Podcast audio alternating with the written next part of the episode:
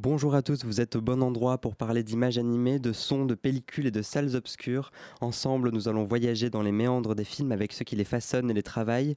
C'est le numéro 3 de grand format. Pendant une heure, on décrypte le 7e art depuis l'intérieur. Bienvenue dans le monde fantastique du cinéma.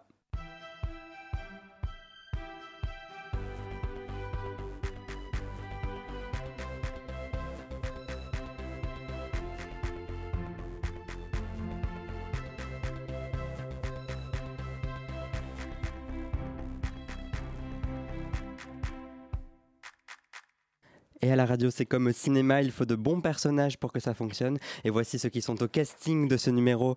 Tant il improvise ses chroniques, certes avec brio, il aurait sans doute pu jouer dans un film de Maurice Piala. C'est Luc Tailleur. Bonjour Théo, bonjour à tous. Alors, je vous donne rendez-vous euh, à la moitié de l'émission pour un petit blind test familial euh, spécial invité.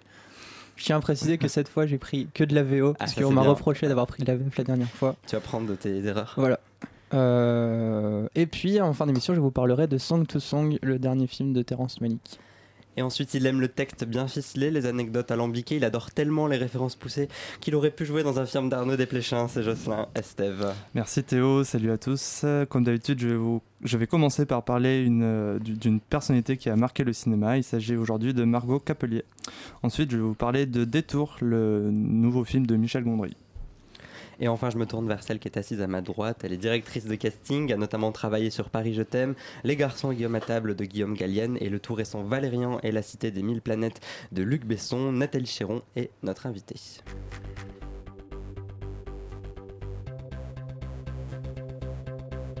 Jocelyn Estève, Luc Tailleur, Théo Lopez.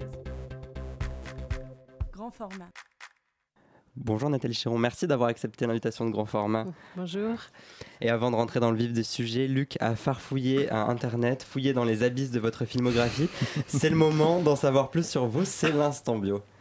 Alors, Nathalie Chéron, en tant que directrice de casting, vous avez la lourde tâche de composer une belle et talentueuse équipe d'acteurs et d'actrices en vue de la production d'un film. Donc, après avoir passé quelques coups de fil à quelques agences artistiques, vient la terrible épreuve des castings que vous organisez et dirigez.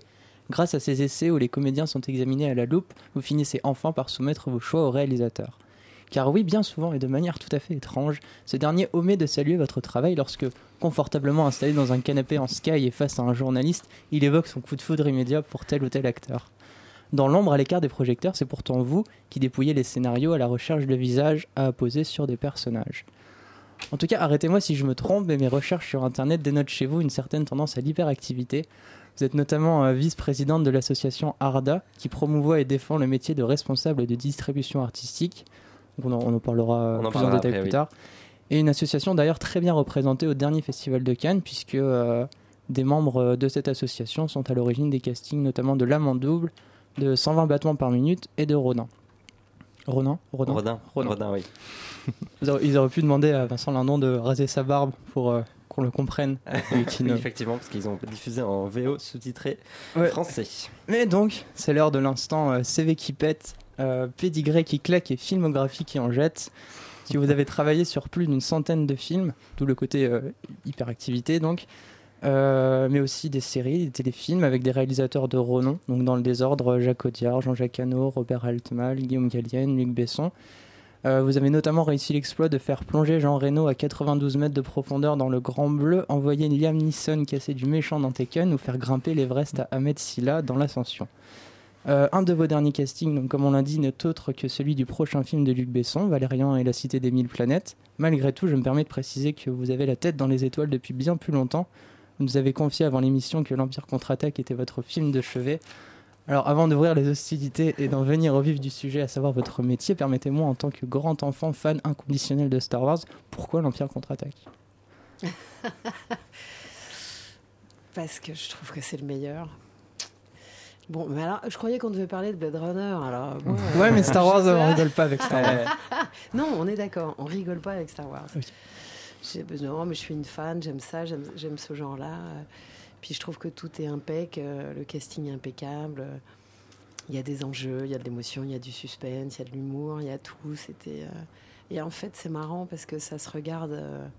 Enfin, je le regarde régulièrement. J'ai deux fils qui sont grands maintenant, mais le premier, il le regardait tous les week-ends. à partir de 4 ans. J'avais les VHS en anglais, en VO sous-titrés, il ne savait pas lire. Mais il les regardait quand même. Les 3, enfin 4, 5, 6, quoi, tous les week-ends. Voilà, ça, moi je trouve que ça fait partie du, de l'éducation euh, cinématographique euh, Star Wars. Et, et avant de continuer, euh, pour ceux qui ne connaissent pas forcément les métiers du cinéma, je rappelle que vous êtes directrice de casting. Est-ce qu'en quelques mots, vous pouvez expliquer en quoi consiste votre métier? Alors, il faut arrêter de fantasmer parce que c'est un métier. On ne trouve pas les gens dans la rue. Enfin, ça, ça se fait. C'est ce qu'on appelle le casting sauvage. Mais ça, c'est pas mon truc. Je sais pas le faire. Et surtout, euh, vraiment, je sais pas le faire. Il y a des gens qui savent très bien faire ça. Euh, le but étant d'avoir la plus grande connaissance possible des acteurs, c'est-à-dire une espèce de base de données dans la tête. Avant, on faisait des, classeurs, des fichiers qui n'en finissaient plus par ordre alphabétique, euh, par agence, par âge. euh, voilà. Et donc, pour connaître le plus d'acteurs possible, il faut aller au théâtre, beaucoup, beaucoup, beaucoup, toute l'année, toute la semaine, toute sa vie. Euh, je n'envisage pas de ne pas aller au théâtre. C'est là qu'on- c'est là qu'est la vraie vie, en fait. Un acteur, euh, il peut pas tricher au théâtre. Donc, s'il est bon au théâtre, bah, il est forcément bon à l'image. Après, ça se règle. C'est des petits réglages. Mais, euh, et donc, on lit un scénario, on dépouille, et puis là, des idées surgissent ou pas, on cherche, euh, euh, on rencontre des acteurs, on fait des essais, on propose au réalisateur. euh, voilà, et puis comme vous l'avez bien dit tout à l'heure, effectivement, la paternité des, idées, des découvertes, hum, revient rarement aux, aux dénicheurs. Et euh, vous pensez que c'est un problème? Il faudrait que votre métier soit plus reconnu ou alors au contraire, il faut, selon vous, garder cette euh, espèce de magie, je dirais, de ne pas savoir comment vraiment ça se passe? Non, je pense qu'il faut savoir comment ça se passe parce qu'on on récompense les costumes, on récompense les décors, le montage, euh, la lumière. Pourquoi ne pas récompenser le casting? Et ça, c'est partout, dans tous les pays pareil. hein. Il n'y a pas de prix. Euh, le festival de Locarno en a fait un depuis un an. Donc là, cette année, c'est la deuxième édition. Pour le casting, c'est assez exceptionnel. Mais euh, non, je pense qu'il faut que ça se sache parce que c'est un boulot monumental, fait dans l'ombre. Et que, puis c'est aussi une manière d'être mieux, mieux reconnu, mieux, plus respecté. D'ailleurs, le métier de directrice de casting apparemment n'est pas officiellement reconnu par le CNC. Euh, est-ce que ça aussi c'est un souci? Et notamment, est-ce que vous êtes vice-présidente donc, de l'ARDA, qui est la- l'association euh, Des des, des responsables, responsables ouais. de distribution artistique Euh, Est-ce que ça, cette association vous permet de, de faire valoir vos droits quelque part? Mais on essaye parce que ça n'est qu'une association. En fait, on n'a pas de pouvoir euh, juridique, on n'est pas un syndicat. Donc, c'est peut-être que c'est ça qu'il faut faire d'ailleurs, c'est créer un syndicat. Mais enfin, on n'est pas extrêmement nombreux à l'association, on est 63 ou 65. En plus, je suis présidente que depuis janvier, hein, donc, mais j'étais au bureau les, deux dernières années. Donc, et hum, c'est. En fait, le directeur de casting est apparu officiellement sur les fiches de paye euh, il n'y a pas si longtemps, à la signature des, des dernières conventions entre syndicats de producteurs et, syndicats. On rappelle que les conventions sont des sortes de normes dans l'industrie du cinéma qui permettent de rémunérer les. euh, Oui, les mais comme des conventions euh, collectives voilà. dans les entreprises, en fait, c'est la même chose. C'est une mini-entreprise. Ouais. Alors elles sont plus adaptées parce qu'on est des, on est des, des intermittents. Donc euh, voilà. Mais, mais c'est vrai que était tous quasiment déclarés comme premier assistant réalisateur jusqu'à il n'y a pas très longtemps. Donc, et il y a quand même une anecdote assez drôle. Enfin, non, c'est pas drôle, c'est c'est plutôt triste. C'est-à-dire que quand il y a eu ces signatures de convention, euh, il y avait quelqu'un qui nous représentait à l'époque, euh, qui s'est battu pour qu'on soit euh, inscrit sur, enfin, sur nos fiches de paye comme directeur de casting. Et les, les syndicats des producteurs ne voulaient pas parce qu'ils estiment qu'on ne dirige rien. Donc ça fait un peu euh, mal au cœur parce que bah, on dirige beaucoup beaucoup d'essais quoi. Donc c'est de la direction d'acteurs. C'est euh, donc je sais pas si on le faisait pas, je sais pas comment il ferait. Donc ils voulaient bien qu'on soit euh, premier assistant à la distribution artistique. Donc ça c'est ce qu'on peut avoir sur nos fiches de paye aujourd'hui. Euh, du coup, vous pensez que sur un tournage, dans, dans une réalité alternative, les directeurs de casting pourraient avoir une influence sur euh, justement la direction d'acteurs et la, et la mise en scène Peut-être pas la mise en scène, mais c'est vrai qu'on la plupart d'entre nous, on sait le faire, quoi. On sait, euh, si on fait ce métier, a priori, c'est parce qu'on aime ça, on aime les acteurs. Euh, et pendant le casting, enfin, si vous le faites évidemment correctement, avec euh, passion, amour euh, des acteurs. Si vous n'aimez pas les acteurs, il faut vraiment pas faire de casting. hein. C'est, oui, bien sûr qu'on les dirige, on les aide, on cherche, parce qu'en fait, quand on fait des essais, le réalisateur nous dit en gros ce qu'il attend, ce qu'il veut. Et donc, nous, on va essayer d'autres choses. On va faire ce qu'il nous demande, et puis parallèlement, on va essayer d'autres directions. Pour ça nous montre aussi si l'acteur est souple, s'il entend les consignes, s'il répond aux consignes. C'est très rassurant, un acteur souple. Et ça permet aussi de, de convoquer des gens en casting qui sont pas forcément tout à fait pile poil ce que le réalisateur avait demandé, mais où nous, on est convaincus que ça peut être une super idée. Et du coup, ça peut décaler un tout petit peu le casting qui était imaginé par le réalisateur. Mais ça, par exemple, c'est ce qui s'est passé avec Guillaume Gallienne sur Les Garçons et Guillaume à table. Et ça, c'est formidable de travailler un mec qui est comédien, qui est intelligent, qui est très ouvert et qui, quand il voit un acteur, fait Oh là là, mais il est formidable. C'est pas du tout comme ça que je l'imaginais, mais en fait, c'est lui qu'on va prendre. Donc le travail de la directrice ou du direct- directeur de casting, c'est aussi d'avoir une vision globale du scénario qui n'est pas forcément celle du réalisateur pour pouvoir proposer des choses qui soient différentes et euh, peut-être amener quelque chose de nouveau parce que le réalisateur il travaille sur son scénario de longs mois Oui, ou années avant. ouais, ouais, il a la tête dans le guidon depuis des mois quand c'est pas des années. euh, donc après, évidemment, on est au service du film. Enfin, c'est moi, c'est ça que je pense. hein. Tout ce que je dis, ça n'engage que moi. Je, je suis vraiment au service d'un film. Donc j'essaye de faire un truc cohérent, qui fait du sens et puis qui marche. Quelquefois, c'est vrai que c'est un- une bagarre quand le réalisateur euh, déboule avec une idée parce qu'un pote lui a suggéré ou son producteur, euh, pour des raisons financières, euh, essaye d'imposer un nom et vous dites c'est une catastrophe, ça va tellement pas marcher. ça, c'est affreux, c'est triste, quoi. C'est moche. Puis ça plante le film. Enfin, ça plante la cohérence artistique du film. Et donc du coup, quelle est un petit peu votre relation avec les réalisateurs? Ça dépend vraiment des réalisateurs. Comment se passe le travail entre ces deux corps de métier Bah ça dépend absolument du réalisateur. Il y a des réalisateurs qui... Bon, parce qu'il y a un, petit problème quand même, c'est que par exemple, les étudiants qui rentrent dans les écoles de cinéma, qu'elles soient privées, publiques, euh, ont plein de cours techniques. Ils savent tout faire, les mecs, ils savent éclairer, ils savent monter, ils savent tout faire. Mais les acteurs, ils savent pas. Personne ne leur en parle jamais. Il y a jamais, très très rarement, il y a des opérations où on les fait travailler avec des acteurs, voilà, où on, les, on aborde la direction d'acteurs. Donc Est-ce que, ça, est-ce que s'apprend vraiment Euh, je sais pas si tu peux apprendre à quelqu'un à diriger les acteurs, mais tu peux au moins lui transmettre quelque chose, c'est-à-dire lui transmettre que il faut pas avoir peur. Il faut pas essayer de casser un acteur pour obtenir des choses. Plus tu fais confiance à ton acteur, plus il va te donner. Et je pense que la- une grande majorité de réalisateurs ont peur, entre guillemets, des acteurs. Ils ont peur que l'acteur prenne le pouvoir sur le plateau, fasse pas ce qu'on leur dit, euh, soit emmerdant, etc. Mais si tu crées une relation de confiance avec ton acteur, tu obtiendras tout ce que tu veux. Et puis ils peuvent avoir des bonnes idées quand même, c'est leur travail. Donc c'est bien d'être ouvert aux propositions des acteurs. Mais ils ont peur, c'est un truc d'ego aussi. Ils ont peur de perdre leur place, enfin leur statut sur le plateau. Et c'est vrai qu'un réalisateur sur un plateau, s'il sait pas ce qu'il veut, l'équipe, elle le voit tout de suite. hein. Donc là, c'est un peu dès le premier jour, c'est compliqué. Mais et je trouve que ça, c'est quelque chose qu'il faudrait développer. C'est faire travailler les jeunes étudiants, réalisateurs, enfin, qui se destinent à ça, avec des acteurs pour qu'ils comprennent qu'il n'y a pas à en avoir peur et qu'au contraire, c'est un échange, c'est une collaboration. Euh, donc, euh, donc, ça dépend vraiment des réalisateurs. Il y a des gens qui sont euh, à l'écoute, qui veulent voir deux, trois acteurs, qui te font confiance. Et puis, il y a des réalisateurs qui veulent voir 200, euh, enfin 200, hmm, quelquefois, 200 acteurs pour prendre une décision. Très bien, on continue de parler de casting tout de suite, mais avant ça, on marque une petite pause avec euh, de la musique. C'est une artiste que vous affectionnez particulièrement, hein, Nathalie Chéron. Il s'agit de Madeleine Pérou et on écoute son titre Don't Wait Too Long.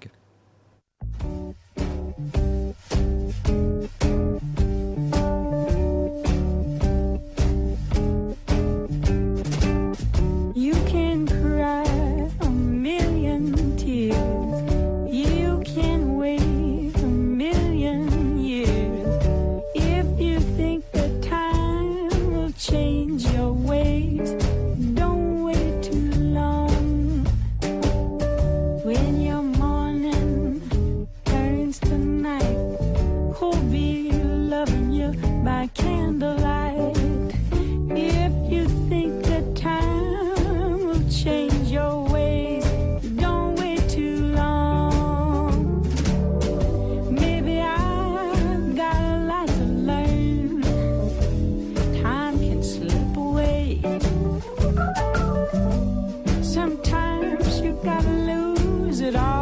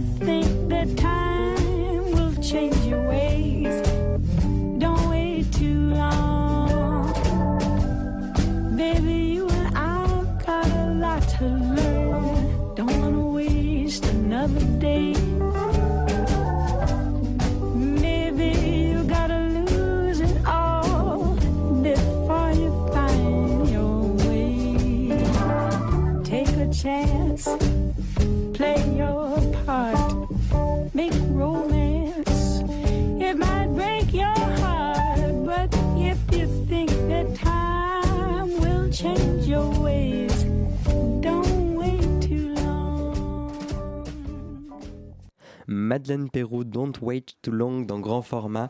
Jocelyn, notre désormais dénicheur de talents du passé, regarde en arrière et nous parle aujourd'hui d'une personne qui a changé le cinéma, en l'occurrence de Margot Capelier, une des premières directrices de casting. En effet Théo, comme d'habitude, cette chronique nous donne le temps de découvrir une personnalité de cinéma. Après le chef décorateur et le métier de critique, je vais mettre en lumière une découvreuse de talent, une des pionnières dans le domaine, il s'agit de Margot Capelier. C'est que le métier de directeur de casting est tout de même plutôt récent, comme on l'a dit plus tôt, surtout en France.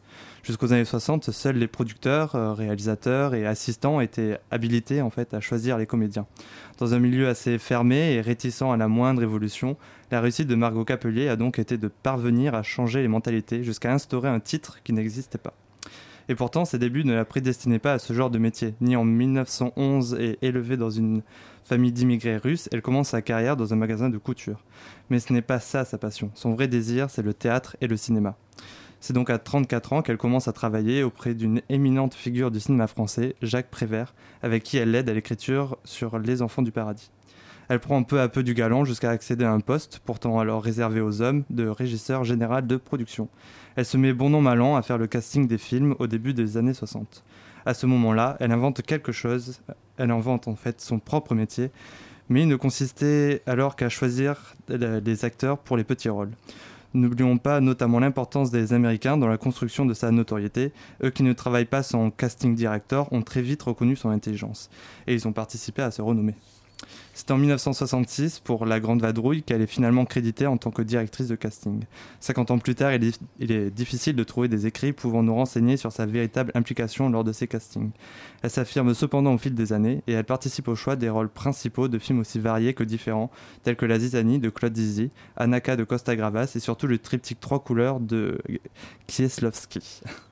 Margot Capelier a aussi été découvreuse de talent. Dans ses bagages, on comptait Sophie Marceau, Sophie Marceau et Patrick Bruel. Car c'est aussi ça le travail d'un casteur, savoir découvrir des talents. Capelier était réputée pour le soin qu'elle avait de s'occuper de la carrière des acteurs. Il s'agit pour elle d'arrêter de vendre les acteurs comme la lessive. Enfin, n'oublions pas qu'elle a notamment pu former Dominique Besnard, en quelque sorte son successeur, qui est devenu un des grands avec un catalogue d'acteurs et de films pour le moins impressionnant. Par son talent et sa force de caractère, Margot Capelier a su imposer une façon de faire aux producteurs français. Et c'est au bout de 50 ans de carrière dans le cinéma français qu'elle arrête. Décédée en 2017 à l'âge de 96 ans, Margot Capelier reste une grande dame, la marraine de tout un domaine et définitivement un exemple à suivre. Et donc avez-vous, vous, un exemple que vous pouvez euh, nous faire partager de directrice ou de directeur de casting qui vous a inspiré pour ce métier? Elle est morte en 2007, pas en 2017. Ah, j'ai dit 2017 Ah ouais, comme Ah, Zizi, 2007. c'est comme Zizi. Hein. Décidément, j'ai dit beaucoup de bêtises. D'accord. Euh, des anecdotes?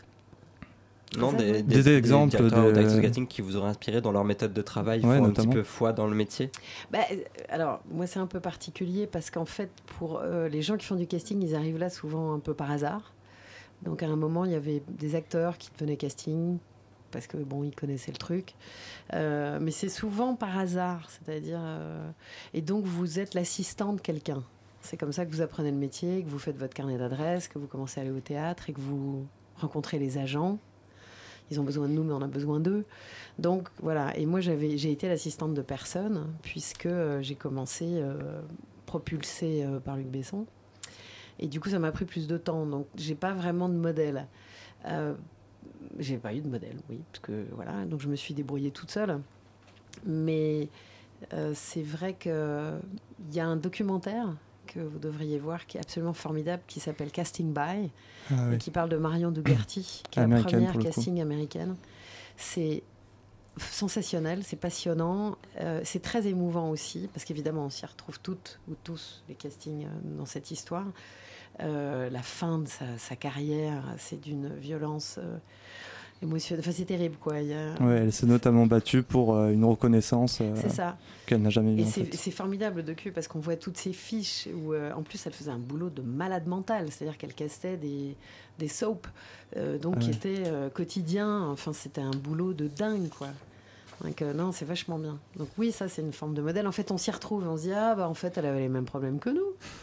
Elle est, elle est plus là, mais en fait, elle avait les mêmes problèmes que nous déjà à cette époque, quoi. Très bien. Euh, maintenant, c'est le moment que vous attendez tous. hein. C'est Sans l'instant. transition. C'est l'instant sans transition aucune. C'est l'instant récréation de grand format. Et le boss de la cour de récré, c'est Luc Tailleur avec le blind test Ouais. version J'ai cinéma. très, très peur. Hein. Hein. Je préviens, si c'est une humiliation, je ne joue pas. Non, non, c'est c'est pas le but. Même nous, on joue, hein, Jocelyn et moi, on n'est pas au courant, donc on, on joue avec vous. Voilà, donc le principe est très simple. On vous diffuse des extraits sonores de films sur lesquels vous avez travaillé. Oh et mon Dieu. vous devez- Non, alors honnêtement, il est vraiment très facile celui-là. J'ai pas. euh, Enfin, T'as été vous, gentil, vous quoi. devriez trouver euh, facilement. euh. Est-ce qu'on y va? Allez, c'est parti. DJ, extrait numéro 1. Bon, Guillaume, qu'est-ce que tu veux faire comme sport? J'ai vu ton livret, tu es nul en sport. Non, mais tout le monde a trouvé mon Ouais, tout le monde a facile. trouvé un dès le premier mot. c'est euh. Donc, c'était- C'est les garçons et Guillaume à table. ouais. Bon, ça, Exactement. Ouais. Alors, vous, vous disiez tout à l'heure qu'il n'y avait pas de récompense pour les directions de, les directeurs de casting, mais quand on voit Guillaume Gallienne voilà, qui chope un César et un Oscar, euh, c'est quand même assez gratifiant pour vous de, Il n'y a pas eu d'Oscar.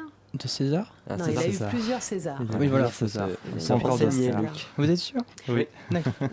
Oui, oui, non, bah, ça fait plaisir, évidemment. Ça fait, ça fait plaisir pour lui, ça fait plaisir pour le film. Euh, on se dit que si tous ces Césars arrivent, c'est qu'on y est un peu pour quelque chose aussi. Mais en plus, je suis très. J'ai beaucoup aimé travailler sur ce film, c'était très plaisant. Et, euh, et je trouve que c'est vraiment un film d'acteur, quoi. Pour le coup, là, il n'y a, pas photo. hein. Donc, euh, bon, c'est, oui, c'est vrai que ça serait bien euh, un award du casting. J'espère que quelqu'un nous a entendu. Oui, euh. qui va créer cette, cette section dans les Césars spécialement après cette émission. D'accord. Alors maintenant, euh, Benjamin, sois un petit peu attentif, on va passer à l'extrait numéro 2. C'est marrant comme, euh, comme ta tête va pas du tout avec ton corps. Wow, c'est c'est à toi là, hein Mais casse-moi Casse-moi Casse-moi Bon, allez, casse-toi. C'est Brice Denis. Et oui, Ouais. euh, moi ça m'a rappelé la, la cour de récré à Ah l'école primaire en fait. Tout le monde disait t'es il y cassé. avait eu t'es un- cassé. une Ça a une éternité. Il y a eu un effet viral où absolument tout le monde, euh, c'était... euh, C'est un film culte pour notre génération qui était Vous- au primaire quand ça ouais. quand vous gardez quoi comme souvenir de, de Ouais, Brice c'était- Denis? c'était très rigolo à faire. C'était vraiment euh, c'était- rigolo, c'était sympa. C'est en plus je suis arrivée un peu tard sur le, le casting, euh, donc j'ai eu très peu de temps et donc j'aime bien arriver en pompier un peu. Et du coup c'était non c'était vraiment chouette, c'était vraiment une bonne expérience. C'est très jaune aussi. Je, je me souvenais pas que le, vrai, c'est la colo était c'est jaune. C'est Ouais. abusé, putain. Du coup, t'as regardé le film euh, en entier Euh, Ah. Si. Il a été tenté. il a ça m'a trop rappelé euh, des souvenirs d'enfance. C'était euh, le mec avec des pouces à la place des pieds. là. Comment on fait pour mettre des tongs euh, euh, suivant. Euh, du coup, extrait numéro 3, mais le 1. Enfin, tu vois celui que t'as. Enfin, Now tell me what happened to you. Okay. My family got shot down by DEA officers because of a drug problem. I left with the greatest guy on earth. He was a hitman, the best in town. But he died this morning, and if you don't help me, I'll be dead by tonight. bah, euh, allez-y, jouez. Enfin, dites-le. Vous l'avez, c'est ça en plus, dites-le. Moi, moi j'ai failli le dire aussi. Donc, Ah, euh, c'est Léon. Ouais, voilà, c'est Ah, Léon. putain. Moi, c'était un, un des premiers films de Besson que j'avais vu, pareil, euh, je, je il y crois a que c'est très le premier longtemps. de Besson. J'ai, euh, je me souviens, quand j'étais petit, j'avais été impressionné par le mélange de violence et de tendresse. Enfin, il y a un, je trouve, il y a un, c'est, Mm. enfin voilà, je- j'aime Ah, beaucoup. c'est bien Léon. Je suis d'accord. Du coup, vous avez découvert Nathalie Portman Non, euh, j'ai pas découvert. On l'a cherché sur. Non, non, j'aurais bien aimé. Mais on l'a cherché. On a cherché une petite fille euh, sur Paris, enfin en France, quoi. Mais on on n'a pas réussi. En fait, on n'a pas trouvé et on a lancé un casting euh, aux États-Unis. Et c'est là-bas. Là-bas qu'il euh, il l'a ramené. Donc, J'aurais bien voulu. Mais non. Ok, on passe au dernier extrait. D'accord. Un peu plus compliqué, mais. euh, Ah.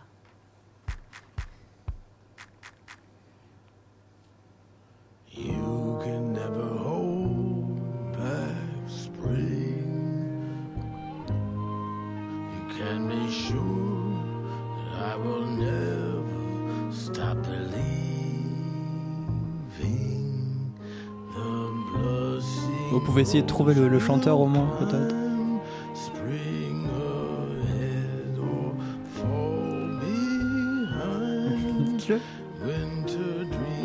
J'ai pas la réponse. Nathalie Chéron en train de chercher sur mes fiches. Je n'ai pas la réponse moi-même, je ne sais pas. Alors là, ça me.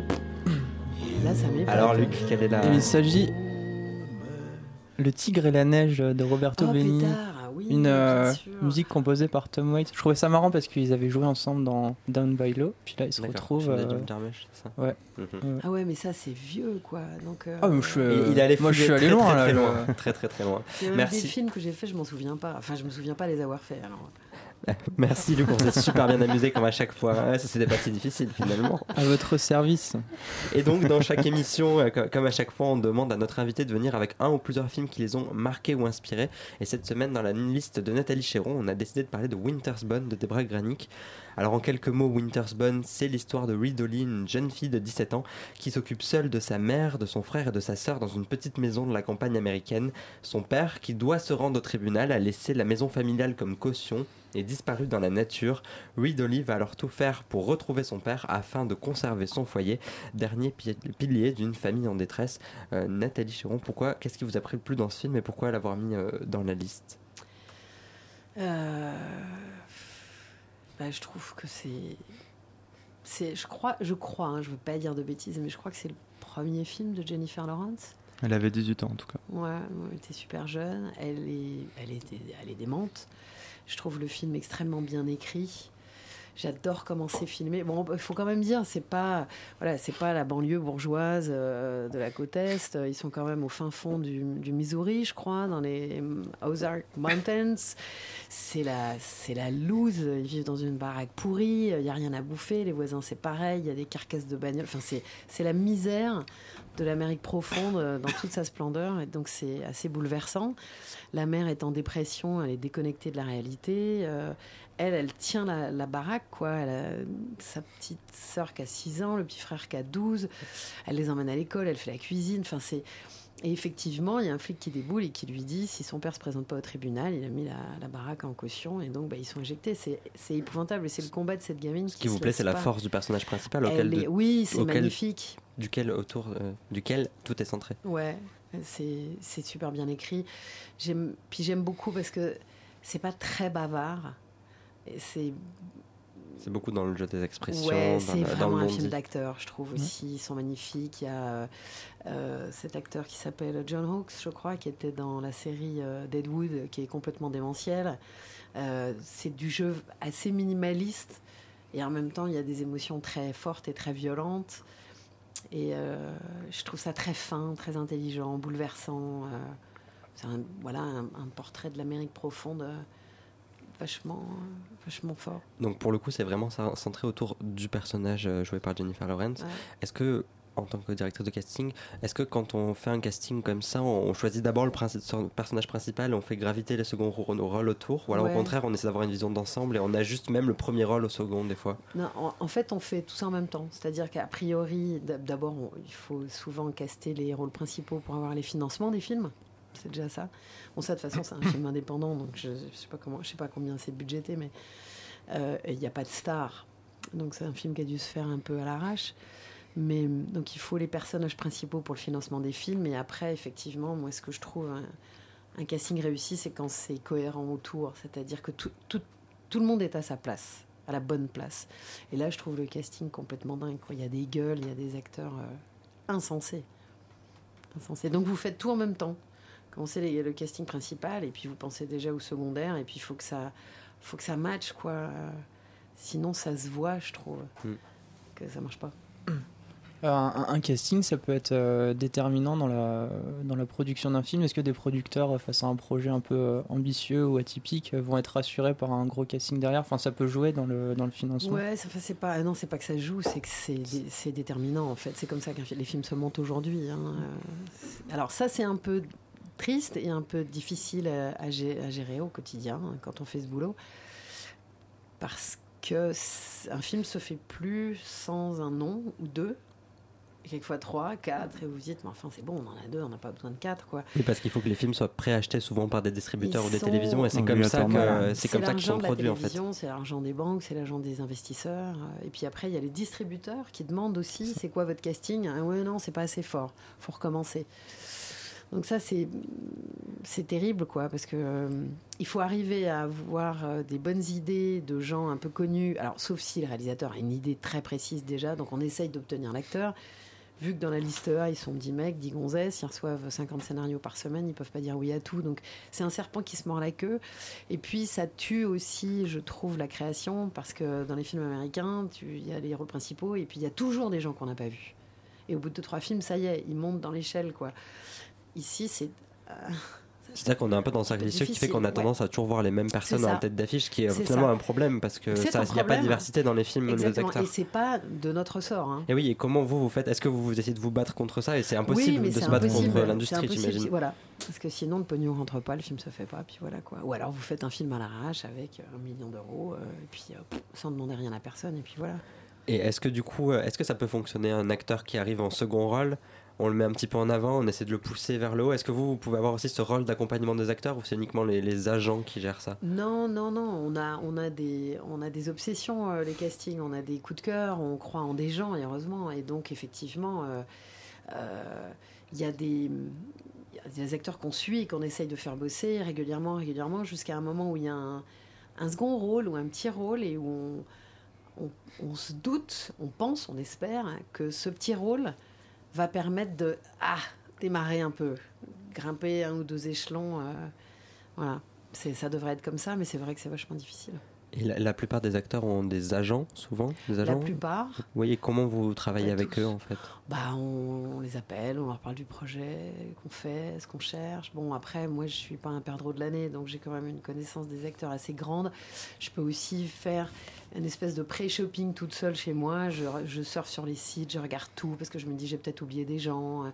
Puis il y a mon fichier, euh, mon fichier euh, dans ma tête sur mes disques durs nombreux. euh. En fait, vous avez une espèce de grosse base de données, c'est Ouais. beaucoup de souvenirs dans la tête, souvenirs de films, de choses que vous avez vues. Il faut avoir une espèce de grosse mémoire, non Pour emmagasiner un maximum d'acteurs. Des essais, des gens qu'on rencontre, parce que quand on fait des essais, on peut voir 20, 30, 50 ou 100 acteurs, et il y en a toujours quelques-uns où on se dit waouh, ça c'était vachement bien. Voilà quoi. Donc on, on essaye. Et euh, du coup, ça veut dire que le casting d'un film, euh, il peut aussi servir pour le film suivant, en fait, quelque part. Euh, En non, des parce que les personnages sont pas les mêmes Non. forcément. Mais, pour les euh, acteurs, je veux dire, est-ce que vous pouvez faire des rencontres sur un premier casting oui, oui, qui vont servir sûr. sur un second Ouais, ouais, c'est un peu ça l'idée. Parce que bon, on arrive à convaincre le réalisateur sur des trucs. Parce que s'il l'a vu dans un, dans un film où il fait le banquier et que là on cherche un voyou, il dit, ah bah oui, bah oui, non mais attends. Il Je peut vais jouer te montrer euh, les essais où il a fait le voyou. Enfin bon, là c'est un peu dur pour les réalisateurs. C'est-à-dire que je suis en train de dire qu'ils n'ont pas beaucoup d'imagination. Mais euh, bon, faut les aider un petit peu, quoi. C'est notre, c'est notre boulot. Ok. Euh, transition de cochon, hein, puisque apparemment euh, c'est le thème de l'émission. Ouais, mais euh, on n'a absolument pas parlé de votre parcours en fait. Comment, euh, comment vous êtes venu à faire euh, ce métier? C'est quoi vos, vos études? Oh là, moi, il n'y a pas d'études pour faire du casting, en fait. Euh, bon, après, il y a des gens qui ont fait, par exemple, j'ai une collègue qui, euh, qui, je veux pas dire de bêtises, mais je crois qu'elle a fait la Fémis, il me semble, et puis elle, se destinait à être réalisatrice, et puis finalement, elle s'est retrouvée à faire du casting parce que ça la passionnait. Mais, euh, pardon, je pense, c'est pas. Il faut aller au théâtre, il faut en bouffer, en bouffer, en bouffer. C'est là que vous voyez les acteurs, c'est là que vous voyez les vrais trucs, euh, ce qu'ils sont capables de faire. Donc, c'est un métier qui se fait pas du jour au lendemain, c'est pas vrai. Il faut avoir un peu d'instinct, faut faut les aimer, et puis il faut se nourrir euh, tout le temps, tout le temps, tout le temps, et garder surtout de la curiosité. Et comme vous dites, dans ce métier, il y a beaucoup de théâtre. Est-ce que pour accéder à ce métier, il ne faudrait pas passer par le théâtre ou faire des études de, de- d'a- de- de- d'acteur pour euh, ensuite euh, bifurquer vers le cinéma? Euh, pour qui? Pour un casting? Ouais, pour un casting. Mm, Moi, je crois pas. Enfin, il y a, je vous dis, il y a des castings qui sont d'ex-acteurs ou actrices, mais euh, je, je suis pas sûre que ce soit nécessaire. Il y a des gens qui ont un instinct. Euh, ben, voilà, c'est inné, quoi. Après, on est fait pour ça ou pas, je crois. Mais c'est surtout de la passion et puis, puis de la curiosité. C'est rester ouvert, pas- parce qu'on est très, très, très, très, très demandé, courtisé, contacté, harcelé, emailé. Donc il faut, il faut rester patient, même si par moments c'est un peu intrusif. Non, je crois pas. Je crois qu'il faut euh, de l'écoute, de la curiosité. D'accord. On, on marque une courte pause avant de continuer et on écoute euh, une musique de Cléa Vincent, Sous le vent.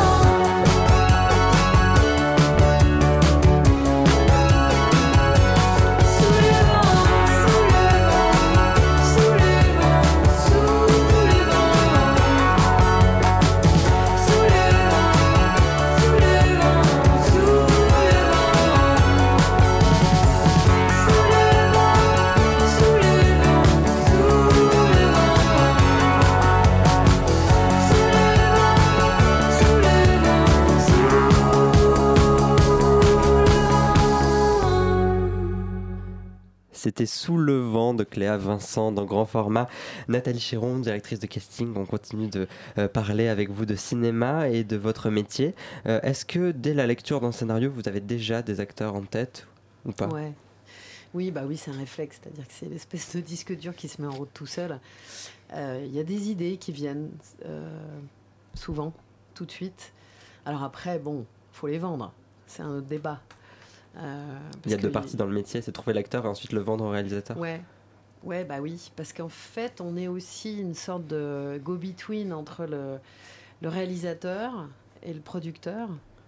Euh, Il faut contenter les deux, c'est-à-dire l'artistique avec le réalisateur et puis le, le financier avec le producteur. Donc, euh, si vous dites, ouais, idée géniale, euh, il sort de nulle part, il a rien fait, mais c'est vraiment lui qu'il faut prendre, ils vont me rire au nez probablement en me disant, mais comment on finance le film? T'es gentil, ma petite poulette, mais donc euh, il faut essayer de, de ménager la chèvre et le chou. Et c'est vrai que si tu me files carte blanche, hein, je te le fais le casting de ton film, il n'y a aucun problème. Et là, il va y en avoir des révélations et des découvertes. Ça pourrait être un super casting, Ah, mais c'est juste que financièrement, ça ne suit pas ça. parce que les gens risquent de pas aller voir le film. Ouais, mais c'est c'est débile parce que c'est pas vrai. Je veux dire, il y a des films qui sortent avec des castings complètement démentiels et ça fait trois copecs.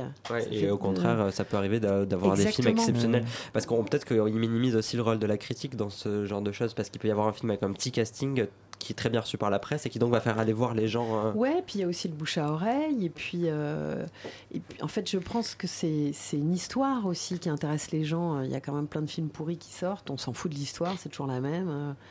Euh, c'est toujours les mêmes acteurs, il y en a marre, quoi. Donc les gens ne sont pas complètement idiots.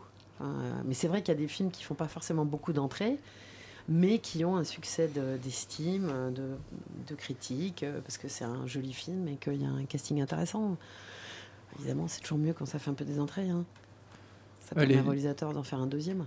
les, les producteurs qui ont ce côté un peu frileux de euh, pas financer un film s'il n'y a pas un casting de ouf, c'est euh, euh, particulièrement en France ou est-ce qu'à l'étranger vous sentez qu'il y a peut-être plus de prise de risque ou euh, Non, je pense que c'est pareil en fait partout.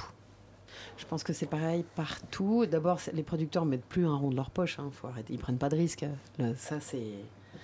Euh, Oui, c'est financé par euh, oui, le CNC, les chaînes, les distributeurs. Les chaînes, Les vraiment, régions. et tous les investisseurs. Il y a plein d'investisseurs. Un producteur, il met plus un rond de son, de son- de sa poche. Ça, c'est fini. Ça fait longtemps que c'est fini.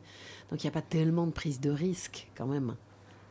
Mais euh, non, je pense qu'en fait, maintenant, c'est euh, c'est presque plus intéressant. C'est presque plus intéressant.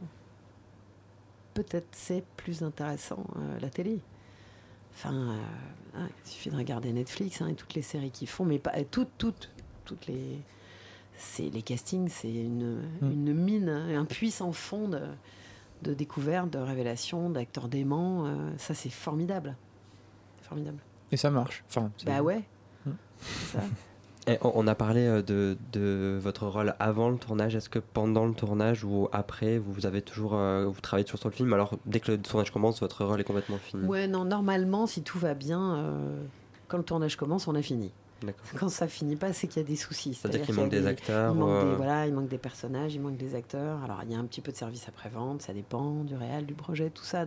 Ou alors, on perd un acteur parce que euh, ça arrive, hein, des gens qui tout d'un coup se changent d'avis, ou on leur propose un truc plus intéressant, mieux payé, plus, je sais pas. Donc, euh, ça arrive d'avoir un peu de service après-vente, mais euh, dans l'ensemble, quand ça commence à tourner, on a fini. Euh, Est-ce est-ce que ça vous arrive qu'en fait un casting, vous pouvez voir un acteur en face de vous avec lequel il n'y a pas forcément de, de feeling, je dirais, mais vous pouvez sentir qu'il est très bon pour le rôle? Ou est-ce qu'il faut quand même toujours qu'il y ait cette espèce de relation peut-être un peu intime avec l'acteur, qui quelque chose qui se produise? Non, c'est compliqué, c'est une bonne question. C'est une bonne question parce que c'est compliqué, parce qu'en en, en fait, c'est que de l'humain. euh, c'est vraiment, vraiment que de l'humain. Alors, par contre, il y a un truc qu'il faut dire, euh, que les acteurs même et les agents ont du mal à comprendre, c'est que c'est pas parce qu'on est casting qu'on doit aimer tout le monde, tous les acteurs. C'est pas vrai. On a tous une sensibilité différente. Si vous me donnez un scénario et que vous donnez un scénario à ma collègue Annette Trumel, Swan Femme, euh, Constance de Montois, David Bertrand, on va pas faire le même casting. Et c'est ça qui fait notre spécificité, notre style. Parce qu'il y a des gens, il y a des acteurs, ils font l'unanimité chez nous, enfin entre nous. Puis il y a des gens que bah, j'ai un collègue qui adore et moi j'aime pas du tout. J'ai rien contre l'acteur ou l'actrice, c'est juste c'est pas ma cam. On a des sensibilités différentes. Donc voilà, il faut tenir compte. C'est pour ça qu'on vient vous chercher pour certains trucs et pas pour d'autres. Donc, c'est compliqué, oui, parce que quand un acteur arrive dans votre bureau, s'il si, ne vous connaît pas et si vous le connaissez pas, il est tendu, il y a un enjeu, il y a du stress, il y a du trac, il y a de la peur. Donc il y en a qui réagissent par, euh, en étant fanfaron, il y en a qui réagissent en étant un peu agressif parce que. Et, ben, et donc il faut gérer tout ça. Donc, euh, et, on est bien luné, bien luné, puis quelquefois. euh, oui, c'est beaucoup de relationnel. Voilà, c'est en fait, c'est on se rend pas compte, on pense que c'est hyper simple, mais quand vous faites des grosses journées de casting vous filmez 20, 25 acteurs par jour, vous prenez dans la tronche toute l'angoisse, le stress, les peurs des gens qui rentrent. Euh, et ben, je veux dire, vous rentrez le soir et c'est. Ouais, ça doit pas être facile. C'est des, séance de moments très intenses en Ouais, fait. ouais. euh. Euh, Comment vous, vous, vous choisissez les films sur lesquels vous travaillez? Est-ce que vous vous permettez de faire ce choix ou alors euh, vous prenez. Il n'y Bah, a pas de différence de casting et de travail Si, en fait, il faut que le scénario me plaise quand même. Euh, si je, je- pff, si j'accroche pas, je me dis je n'y arriverai pas. Je n'arriverai pas à convaincre les acteurs, les agents. Je ne me convainc pas moi-même. Euh, donc si ça me plaît pas, vraiment pas, je vais dire non. Je vais dire non poliment en disant que je suis pas libre. Ou euh, c'est assez rare de dire Ah, alors ça me plaît pas du tout ton truc, je vais pas le faire parce que c'est un Oui. peu vache. Mais hum, puis après, de toute façon, il y a aussi une réalité économique. hein, euh, euh, quand même. C'est-à-dire que c'est un boulot. On Oui, est quasiment tous intermittents. Il y a quelques-uns d'entre nous qui ont des, des petites sociétés. Donc, euh, au lieu d'être intermittent, ils facturent. C'est pas facile. Euh, et puis surtout, on nous donne beaucoup moins de temps qu'avant pour faire les castings. C'est-à-dire que les gros films, il y a 20 ans, on nous donnait 9 semaines, 10 semaines, 12 semaines. Aujourd'hui, on te demande de faire un téléfilm de 60 rôles en 3 semaines. Donc c'est compliqué aussi de sortir des gens inconnus. Que tu travailles sur ton fonds de commerce, c'est ça que j'appelle. C'est pas des potes, c'est ton fonds de commerce. C'est-à-dire des gens que tu as déjà vus, que tu connais. Parce que comment tu fais pour faire ça en 3 semaines? Du coup, quand il y a trois semaines de casting, c'est-à-dire trois semaines d'essai ou c'est trois semaines de travail total sur le 3 casting? semaines de travail total. Donc, c'est-à-dire la recherche, plus les essais, plus la sélection, c'est trois semaines. Exactement. Donc, ça va super mais c'est impossible. En fait, pour de vrai, c'est impossible. Vous Ça travaillez plus que ça, mais vous êtes Mais bien payé pour sûr, trois semaines en fait. Exactement. Voilà. Et puis je te parle pas des heures sup parce que la technologie, maintenant, tu sais, les cartes, les caméras, les machins, vas-y, t'exportes, tu compresses pour envoyer au réalisateur, tu Ouais, mets la- Ça, c'est le soir en rentrant euh, Voilà. au milieu de la et nuit. en plus, euh. tu vas au théâtre. Et donc, le week-end, tu te fais tout le dérochage, euh, les sélections de scènes pour les revoir avec le producteur. Et tout ça, c'est pas facturé. Hein. Oui. Donc, euh, Et euh, est-ce que vous avez des relations avec d'autres directeurs de casting? Est-ce que comment ça se passe? Oui, ben là, c'est entre métiers pareil, Parce que vous travaillez seul en général Oui. sur un casting. Oui, euh, oui, tout à fait, avec ouais, une assistante, un assistant, euh, bien sûr. Mais euh, non, non, bah, grâce à l'ARDA, euh, on essaye depuis trois ans de, réinstaurer un esprit euh, beaucoup plus team, un team spirit, euh, d'échange, de soutien. De... Ça marche assez bien. Et maintenant, c'est pas facile parce que c'est un métier très individualiste. Parce qu'on est quand même seul et on est le premier poste qui commence à travailler sur un film qui, se pré prépare en, en pré-prod. Donc c'est une relation très intime avec le réalisateur. Donc euh, on, se- on se garde nos réalisateurs, évidemment, on n'a pas envie de perdre des clients et en même temps on n'est pas marié avec. Si le mec il a envie de changer, bah, il change. Donc c'est toujours un peu douloureux. Mais non, non, est- moi, moi, en plus en tant que présidente, vraiment j'essaye d'instaurer un truc d'échange, de partage. Je suis très contente quand il y a les jeunes qui m'appellent en me disant j'ai tel problème, qu'est-ce que je fais, comment je gère. euh, Il y a une voilà. notion d'entraide entre oui, il faut, il faut essayer ça parce que c'est trop rude. Quoi. Maintenant, c'est vrai que c'est dur. On est beaucoup plus nombreux que quand j'ai commencé. Quand j'ai commencé, on était, je sais pas, 12, 15. Là, maintenant, on est 63 à la sauce, plus ceux qui ont quitté la sauce ou qui veulent pas y rentrer. Donc, euh, Ouais, donc il y a plus de concurrence il y a plus de concurrence. Très bien. Euh, à, à présent, c'est le moment des humeurs de nos, de nos chroniqueurs. Euh, Jocelyn, aujourd'hui, pour ton billet, tu nous parles d'un film, ou plutôt d'un contenu audiovisuel. C'est le court-métrage. Détour, réalisé par Michel Gondry sous forme de promotion euh, pour le célèbre téléphone de la marque à la pomme. Oui, en effet, Théo, aujourd'hui, je vais vous pa- vous parler de Détour. D'après Apple, il s'agirait d'un beau court-métrage concocté par le génial Michel Gondry. Pour moi, il s'agirait plutôt d'une belle opération marketing, une sorte d'arnaque déguisée en œuvre d'art. Car il s'agit bien d'un film de commande et ça tout. Humeur donc plutôt maussade aujourd'hui, puisque Gondry m'a déçu. Comme s'il avait planté toute une génération. Vous savez, celle qui a eu la chance de grandir en rêvant avec euh, Soyez sympa rembobiné, ou mieux encore avec Eternal Sunshine of the Spotless Mind. Pour Apple, l'opération est toute bénéfique. Ils ont réussi à trouver le gars qu'il fallait pour partager cette idée. L'iPhone serait bien un outil filmique simple et efficace. L'outil rêvé pour toute une génération de cinéastes élevés avec la Super 8. Détour serait donc l'exemple suprême d'un film réalisable facilement avec juste la puissance d'un petit iPhone. Le choix d'un Gondry à la réalisation n'est pas anodin. Ça fait bien quelques années, quelques années qu'il promeut cette idée émancipatrice d'un cinéma accessible à tous, basé sur des trucages à la Méliès. Cette idée qu'il ne suffit que peu de moyens pour créer. Or, je ne critique pas cette idée, d'autant plus qu'il est vrai que les caméras deviennent toujours plus accessibles. Je critique ici sa réalisation.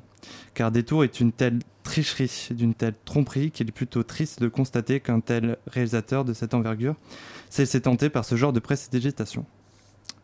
Il suffit de regarder un peu le générique. Apple prétend que son iPhone suffit à tourner le film. Alors, kid du chef opérateur, du machiniste, du compositeur, des acteurs, des producteurs, du script, de la costumière, de l'accessoiriste, de la décoratrice, de la monteuse, de l'assistante réelle, et sans parler de la seconde équipe. Si le produit a bien été filmé avec l'iPhone, Apple omet de préciser les moyens qui ont été mis à la contribution. On est ici bien loin d'un film autoproduit à équipe restreinte composé de néophytes. La magie du marketing by Gondry passe aussi par la démonstration des capacités du produit d'Apple. Sous couvert d'un effet comique ou émotionnel, Gondry utilise l'effet accéléré, l'effet ralenti, l'effet mise au point. L'iPhone est si fort qu'il arrive même à reproduire un effet nuit. Le film perd ainsi toute sa substance artistique tant il semble respecter le cahier des charges imposé par Apple. C'est ainsi que les trucages chers à notre gondry deviennent grossiers. Du reste, pour une réalisation inspirée, on repassera. L'histoire est banale à souhait, l'idée est à peine exploitée, les acteurs convainc mais avec difficulté. Gondry semble peiner à nous émerveiller. On ressent ici des techniques usées avec habitude, nous sommes bien loin des trouvailles ingénieuses et de l'imagination créatrice du Gondry habituel. Détour agit bien comme un beau produit marketing, bien empaqueté dans un papier cadeau tout propre, fruit d'une collaboration de génie entre un industriel et un artiste, mais aussi vide comme on songeait. Détour, donc une publicité sous forme de court-métrage que je ne recommande pas, par Michel Gondry et Apple, mise en ligne le 29 juin dernier sur le compte Apple de YouTube. Nathalie Chiron, je vous ai vu réagir à cette chronique. euh, Moi, ça me fait marrer parce que je l'ai pas vu. J'ai vu les affiches dans le métro et ça m'a un peu. Je me suis dit ah ouais, fait de la pub euh, Gondry maintenant. Donc j'avais. Mais bon, je l'ai pas vu. Alors c'est pas c'est pas cool de ma part de juger, mais ça me fait marrer ce que tu dis parce que j'entends tout ça. J'entends. C'est vrai que c'est compliqué de faire la, la distinction entre le film promotionnel et euh, est-ce que c'est un vrai film ou est-ce qu'au contraire c'est un film de commande pour une pub en fait? Est-ce que c'est difficile à, à Après, dire? il a mis sa patte, j'imagine. Oui, oui, Oui, il a bien sa patte. Il y a sa patte. Ouais, Mais, mais- c'est vrai qu'on ressent qu'il est un peu usé et que bon. Oui, mais est-ce que, les contraintes que, qu'on va imposer à un réalisateur euh, pour un film de pub euh, sont pas finalement presque les mêmes que celles que pourrait im- imposer un producteur pendant un film? Je crois que c'est même encore pire, peut-être. Pire pendant euh, une pub ou pour, un- Ouais, pour une pub, oui, c'est ouais, plus de contraintes quand même que. Ouais, ouais, mais bon, ils que- disent que c'est un film. Ouais, ouais. Je sais pas. En même temps, ce que je trouve super, c'est qu'effectivement, euh, tout le monde peut faire du cinéma, quoi. Et je suis sûre Ouais. qu'il y a plein de gens qui ont du talent et qui auraient jamais osé rêver, espérer à faire du cinéma. Puis en fait, si t'es un peu démerdard et que t'as des, des, des idées, bah, tu peux faire un film. Je trouve ça chouette.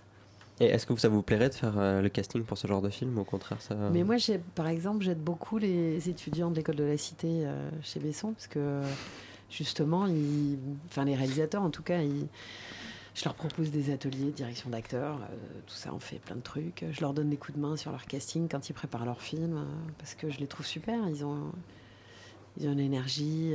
moi, j'adore travailler avec les jeunes, c'est ça qui me garde jeune dans la tête. J'ai pas envie de travailler avec les, vieux- les vieux croutons. Et, et- et vous disiez justement que ça manquait, ça manquait la- l'apprentissage de la direction d'acteur, donc du coup vous essayez peut-être un peu de pallier ce manque en donnant vous-même euh, vos, vos connaissances à de jeunes Bah réalisateurs. oui, je trouve, en plus, je trouve ça super, la transmission. J'a- J'adore ça. Je trouve ça vachement rewarding, comme on dit. Je sais pas comment.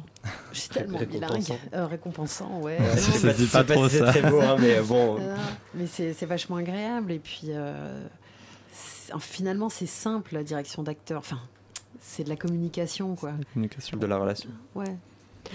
Luc, à présent, c'est l'heure de ton humeur à toi. Euh, elle est aujourd'hui à propos de Song to Song, le dernier film de Terrence Malick. Alors je serais beaucoup moins remonté que, euh, que notre ami Jocelyn, qui m'a fait un peu peur, je l'avoue. Mais donc voilà, je suis allé voir Song to Song de Terrence Malick. Alors je vous pitch rapidement le film, de toute façon ça va aller vite. On suit les destins croisés de quatre personnages. Donc euh, une ancienne enseignante devenue serveuse, c'est Nathalie Portman. Deux musiciens, Ryan Gosling et René Mara. Et un producteur un petit peu diabolique et timbré, interprété par Michael Fassbender. Voilà, ils vont se rencontrer, ils vont s'aimer, ils vont se trahir, ils vont se détruire, ils vont se quitter, ils vont se retrouver, etc. Et j'en Et en passe. boucle, et en boucle, et en boucle. Et voilà. Et, euh, et moi, j'ai envie de commencer par vous parler de la fin. Alors, je vais pas spoiler, mais je vais vous parler. hein, tu, tu euh, glisses sur un terrain dangereux. je vais vous parler du générique en fait. Au moment où le, le premier carton est apparu, il y a eu une sorte, j'avais jamais vu ça, une sorte de, de soupir de soulagement collectif.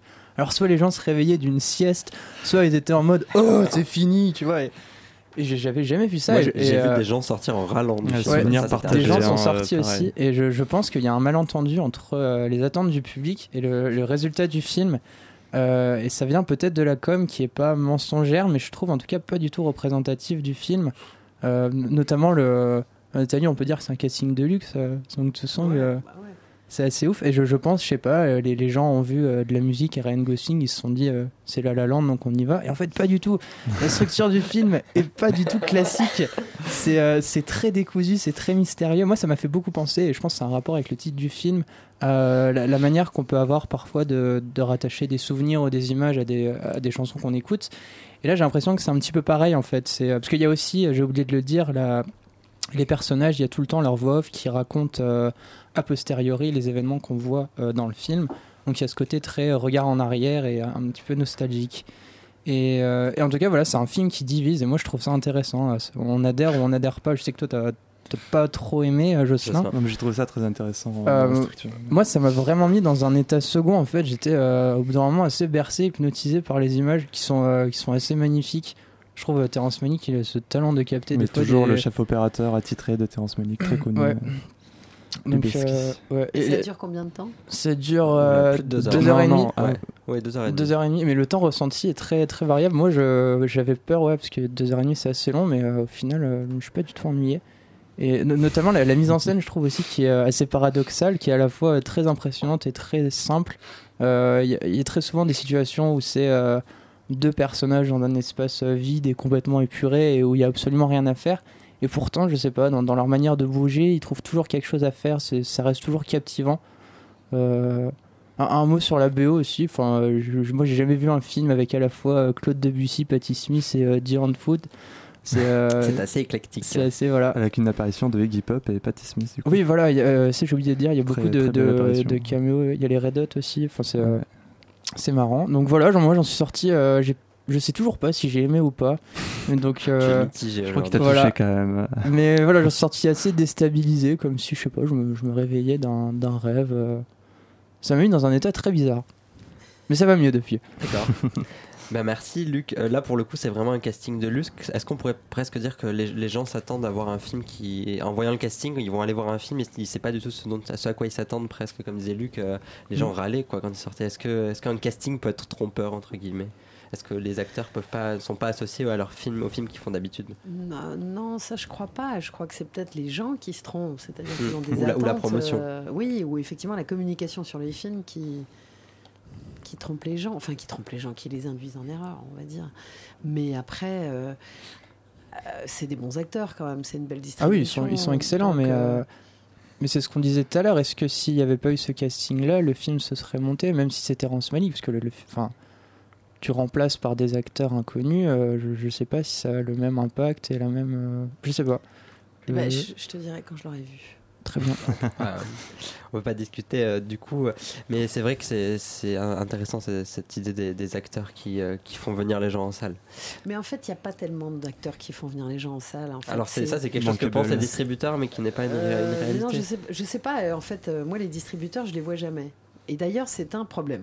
C'est-à-dire que je trouve que je devrais les voir. Parce que quand tu as ton producteur qui revient d'une réunion avec les distributeurs et qui dit bah, ça va pas le casting, euh, c'est pas assez fort, je dis mais moi je veux lui parler au gars quoi. Ouais, il y a trop Vas-y, d'intermédiaires. en explique-moi, fait. c'est quoi qui est pas assez fort Tu vois, je- c'est chiant ça. Mais... Donc je ne sais pas ce qu'ils pensent. Mais ce truc de box-office, si tu veux, de bankabilité, comme on dit, l'acteur bankable et tout, mais enfin ça marche pas en France, quoi. Mmh. Aux États-Unis, t'es bankable parce que t'es payé tant, parce que t'as fait le précédent film, t'as fait tant de recettes, grosso merdo. Donc. Donc, euh, si jamais tu fais deux flops d'affilée, je peux te dire que le film d'après, euh, Ouais. tu n'étais pas la, payé la même chose. Ouais. Hein, faut pas rêver. Alors, en France, à un moment, tu arrives dans la liste A, tu es payé, je dis n'importe quoi, à un million d'euros. Et ben, tu prends un million d'euros pendant 10 ans. Oh putain. Oui, c'est pas le même. Même si tu fais de- trois, flop, trois euh, strapontins et que tu ramènes pas un copec. Et ça, je trouve ça Ah, dingue. putain. Ça fait 10 Très millions d'euros, j'ai Mais, calculé. euh, Merci beaucoup en tout cas Nathalie Chéron, c'est déjà la fin de grand format. Merci d'être venue discuter avec nous. Eh ben, merci de m'avoir invité. Et à la rédaction de cette émission, Léa Badji et à la réalisation Benjamin Arnaud. Merci beaucoup à eux. Sans rien, sans eux, rien euh, ne serait possible. Vous pouvez nous retrouver sur Facebook, facebook.com slash grand.format.radio. Et le mot de la fin, on le laisse au compositeur Tom Waite et une partie de la bande originale du Tigre et la Neige. You can never hold back spring. You can be sure I will never